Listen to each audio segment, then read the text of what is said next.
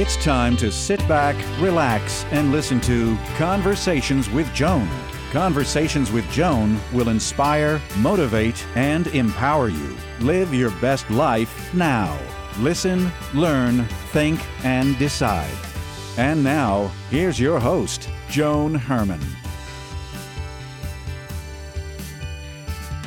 Welcome to Change Your Attitude, Change Your Life Conversations with Joan. I'm Joan Herman. Thanks for tuning in. It can be argued that leadership is the most complex of all human endeavors. Today's guest, Jocko Willink, a retired U.S. Navy SEAL officer, teaches how to become an effective leader. He joins us today to discuss how we can understand the leadership game and win at it. Jocko was the leader of the most highly decorated Special Ops unit of the Iraq War. During his career, he was awarded the Silver Star, the Bronze Star, and numerous other personal and unit awards. In 2010, Jocko retired from the Navy and started a consulting firm that teaches combat leadership principles to help others build their own high performance teams. Jocko is a New York Times bestselling author and host of Jocko Podcast. His new book is Leadership Strategy and Tactics. Welcome, Jocko. Thank you so much for joining us. Thanks for having me on, Joan. So, Jocko, Leadership impacts all areas of our life. When you received SEAL training, what were you taught about being a leader? Interestingly enough, when you go through initial SEAL training, you learn almost nothing about leadership. And what you are supposed to do as you move up through the ranks of the SEAL teams, you're supposed to learn your leadership skills from the other leaders around you. Now, if you have a good leader that you happen to be in a platoon with, this can be beneficial. If you have a bad leader that you're in a platoon with, this doesn't help you at all. And actually, what I spent the last few years in the SEAL teams doing was teaching leadership to the young SEALs and also putting it into doctrine so that everyone had the same sort of fundamental leadership principle baseline. So, what do you teach these SEALs? What does a strong leader look like? Well, the, the things that I teach the SEALs initially are what I call the four laws of combat, which are cover and move, which is teamwork. It's working together as a team. When one part of a team is doing something, the other part of the team is helping them and supporting them. So, cover and move is teamwork. Simple is the next law of combat, which is to keep things simple. If you let them get too complex, you're not going to be able to execute them. Then is the next one is prioritize and execute. And what this is, you're going to have multiple problems out on the battlefield, and they're all going to happen at the same time. And if you try and solve all those problems at once, you won't be able to solve any of them. You'll solve none of them. So what you have to do is pick the biggest problem and focus your efforts on that until you get that problem solved.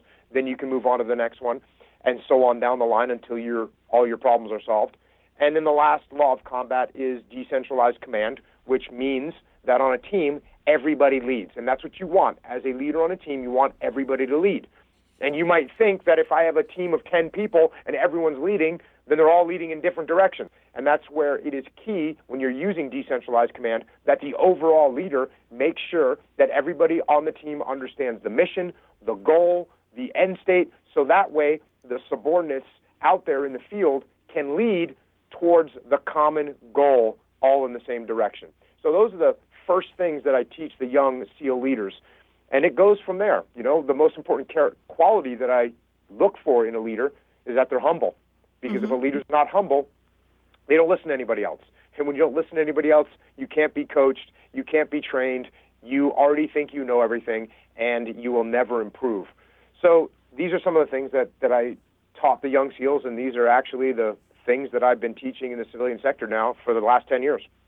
What do you think is the biggest mistake people make? Do you think it's letting too much ego in? Uh, ego is the root of many, many problems. And the first book that I wrote was called Extreme Ownership, and the the underlying principle about that title is I'm not going to blame anybody else when something goes wrong. I'm not going to blame anything else. As the leader, I'm going to take ownership of the problems and I'm going to fix them. And the biggest mistake that I see with teams or leaders is instead of taking ownership when things go wrong, they point their fingers, they blame other people, and what you end up with then is a bunch of people because Joan, if we did something and something went wrong and I point my finger at you and blamed you, what would your natural reaction be? To to get defensive. Yes, you'd get defensive. And when you got defensive, you would then point your finger at somebody else. And what we'd end up with is a whole team where no one on the team is taking ownership of the problems, and therefore the problems do not get solved. So, what we have to do, and one of the biggest mistakes I see leaders make, is that they don't take ownership of problems. They blame other people or other things. Do you think another problem is that people tend to micromanage? Micromanagement is certainly a problem. And again, this comes from a little bit of ego uh, in some cases because I think, well, you know, Joan, I'm the one that runs everything, so you need to check with me before you do anything, right? And it's it's a fuel to my ego because I think I'm in control. What when in reality, all I'm doing is slowing down the process, and I'm not developing you as a leader. So micromanagement is is an absolute problem. And, and then actually, you can go too far in the other direction where you're so hands off that nobody knows what they're actually supposed to be doing. So what you need to do as a leader is find a balance between being micromanager and being too hands off. Neither one of those extremes is correct. You need to be somewhere in the middle. Are there daily habits that strong leaders tend to have in common? Daily habits, I think that people that end up in leadership positions definitely have some, you know, similar habits. I think that they like to find a good routine and I think that they attack the things in their world that are the most important.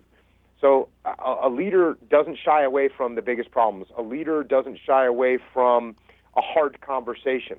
And I think if I was to say a common trait amongst good leaders is that not only are they humble, yes, absolutely, but on a daily basis they look at they don't shy away from from the biggest problems, they attack those things. I can remember years ago when I was an editor of part of a, a, magazine editorial team and I was promoted up to the executive editor. One of the most challenging things I experienced was working with the people that were once my friends, my colleagues on the same level. What would you recommend in order to make that transition easier?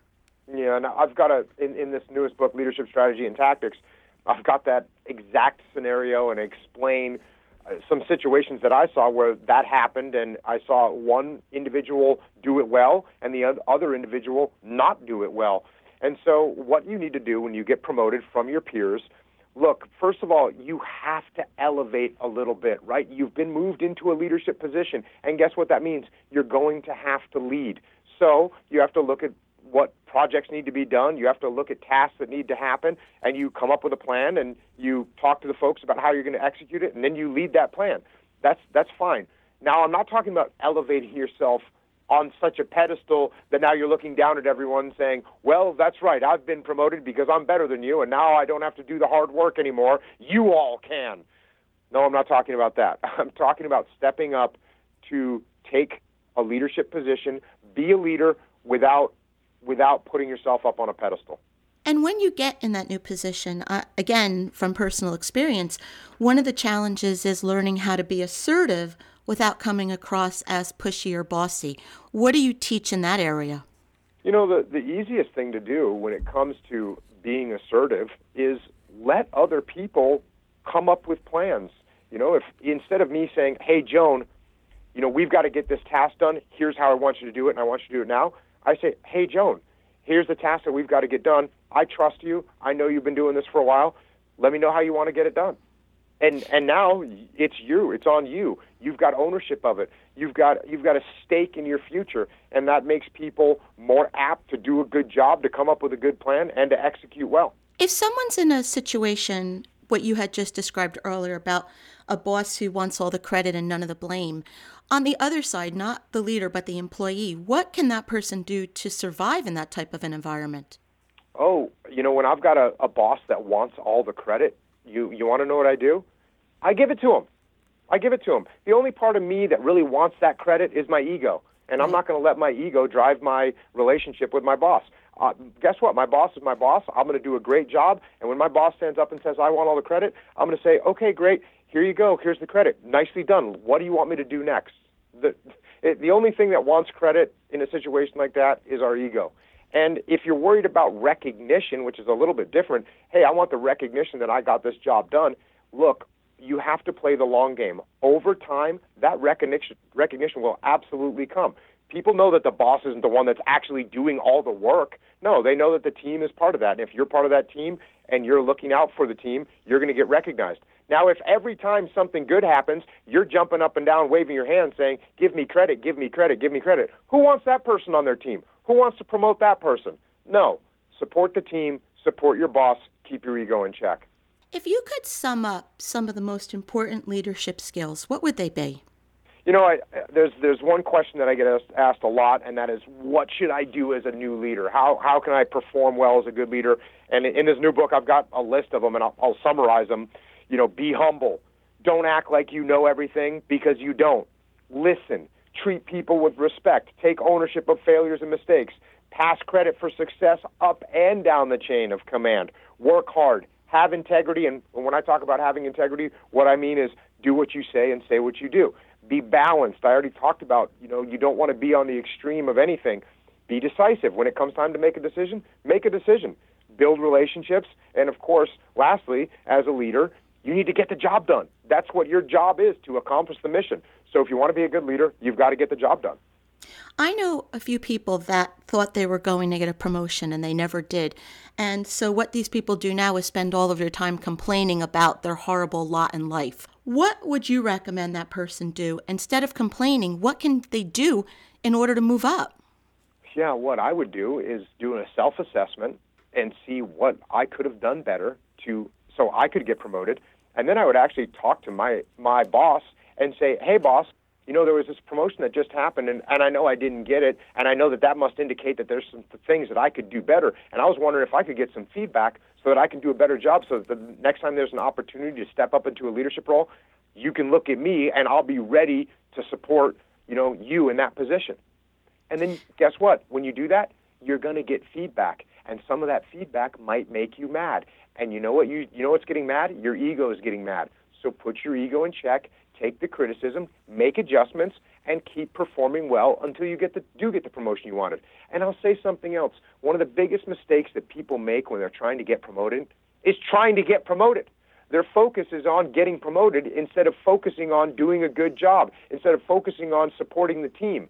And if that's where your focus is, people notice that. And people notice that what you're doing is trying to get yourself promoted, and people don't want to work with people that are just looking out for themselves. So don't do that. Instead, support the team, support the mission, look out for your teammates, and eventually you will get promoted. The book is Leadership Strategy and Tactics. Jocko, where can our listeners go to get more information about you and your work? Well, I've written a bunch of books. I've written eight books, four of which are for adults and four of which are for kids. So any of those books is a good way to kind of read about me and the things that I think about. I I'm on social media at at Jocko Willink, and I have a, a podcast called Jocko Podcast, which is me talking about leadership really through the lens of human struggle. And do you have a website? Yeah, I have a leadership consulting company, and the website is echelonfront.com. And then I have a podcast website, which is jockopodcast.com. And as always, you can visit our website, cyacyl.com. That stands for Change Your Attitude, Change Your Life. While on the site, listen to past shows on demand, read our digital magazine, and be sure to sign up for our mailing list. Jocko, thank you so much for joining us, and thank you for your service. Well, it was an honor to serve, and thank you for having me on.